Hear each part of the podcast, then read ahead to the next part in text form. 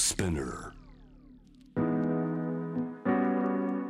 世界の今を音で旅する J-WAVE シャムザプラネットグローバーがお送りしております。今日お迎えするのはウズベキスタン出身グローバルコラボレーションの促進に情熱を注ぐシリアルアントレプレナーファリザ・アビドバさんです。ファリザさんが持ってきてくれた今日のテーブルトークのテーマ最もイノベーティブな国スイスから日本はどんなことを学べるのか。ファリザさん。はい。このグローバルイノベーションインデックス、まあ、世界各国がこのパンデミックのいわゆる経済の低迷期の中でイノベーションへの投資というのは拡大しているそんな国がかなりあるというのもデータで出てきた中でも1位がスイススイスのルツェルンというところにブランチオフィスをオープンしてきたばかりのファリザさんです。いろいろ現場の話伺いたいんですが早速メッセージ来ましてラジオネームザーサイさんです。ありがとうございます、えーまだ23歳の男性の方ですこんばんは、え根本的な質問だとは思いますがなぜスイスは他の国に比べてイノベーションが進んでいるんでしょうか、国民性国の支援が充実しているからどんな理由があるんでしょうか？うんうん。ありがとうございます。そうですね。あの私も行ってみてびっくりしたんですけど、非常にあの小さい国で資源もほとんどない国なんですけど、やっぱりあの人のその知識とかその頭で考えるしかないみたいにうん。行政の人も言ってましたけど、やっぱり人材が向こうのすごくアセットになってて。やっぱり最もヨーロッパの中でイノベーティブな国になったメインの理由はあの行政の人が起業家としてのそのマインドセットを持ってるなというのは私はすごく実感してなんかあの積極的に世界中のあの優秀でポテンシャルのあるスタートアップをどんどん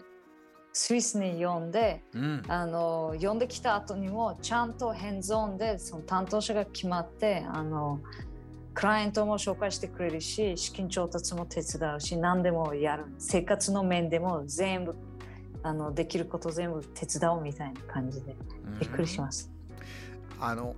日本で例えば起業してるうん。方々とかがこういろんなトークセッションとかだとどうしてもこう行政っていうのはスピード感がないから民間でどんどんやっていかないと自分たちがっていうね、うんメッセージ出してる方多いんですけれど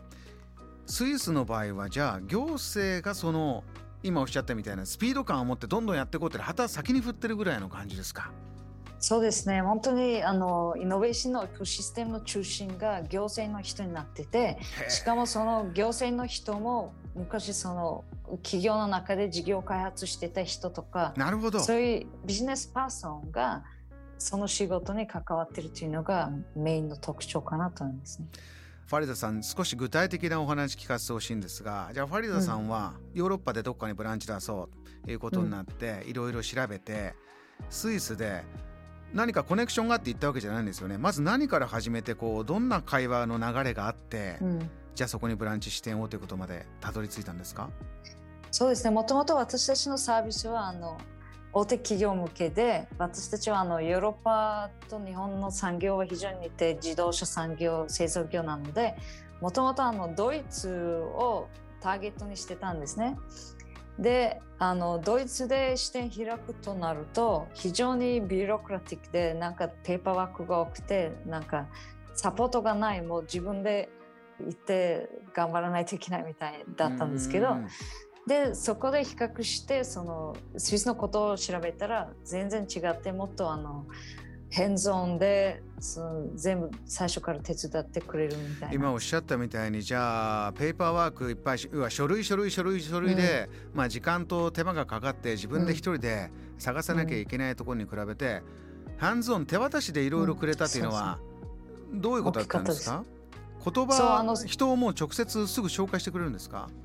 そうですね。もう本当に行く前からもう本当に支店開くかどうかそれ決める前にもオンラインでミーティングをしてその支店開きたいんですけどこういうビジネスを考えていますと言ったらもうそこからあここの会社紹介するこの人知ってるからちょっと話聞いてみてくださいみたいな。はあ。最初から。そなんかうですか。そ具体的にあの必要なその会社とかプレイヤーをどんどんどんどん紹介してくれてもう行く前からもうプロジェクトができた状態で行ってたので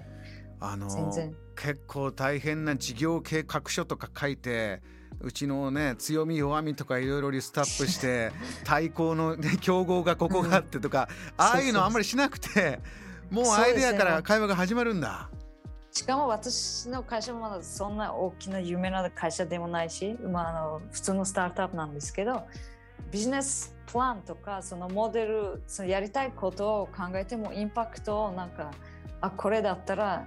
いいビジネスになるという見極め方はその人もなんかできるというスキルの中に入ってるでしょうね。なんか IT の難しいその技術の話とかしててもなんか話が通じてたというところはすごかった。あのスイスの行政の中にそういった、まあ、経験もあれば知識もある人たちが大勢いるというのは、うん、スイスというのはそういう、まあ、新しいもの革新的なものに例えば研究にお金かけて、そういう人を育てて、うん、そういうものをえたくさんやってるなという空気は現地で感じましたか？そうですね。大学から出てくるその研究もちゃんと企業までのそのサポートもあるし日本みたいにそのシェアオフィスとかコーワーキングスペースとかあってもコミュニティの中で物事がもうできるというのはそういう環境もあったしあとはもともとスイスはそのすごいお金持ちが多いからどんどん投資をしてるみたいですね。エンジェルインベスターが投資をして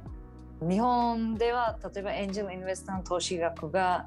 100万から500万だったとしたら向こうはそれは億単位でエンジェルインベスターがあの投資してるのでもう本当にいいアイディアとかプロジェクトがあれば資金調達もできるし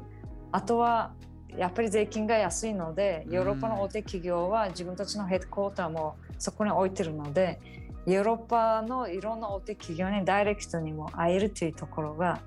すごくいいポイントですね。JAM The Planet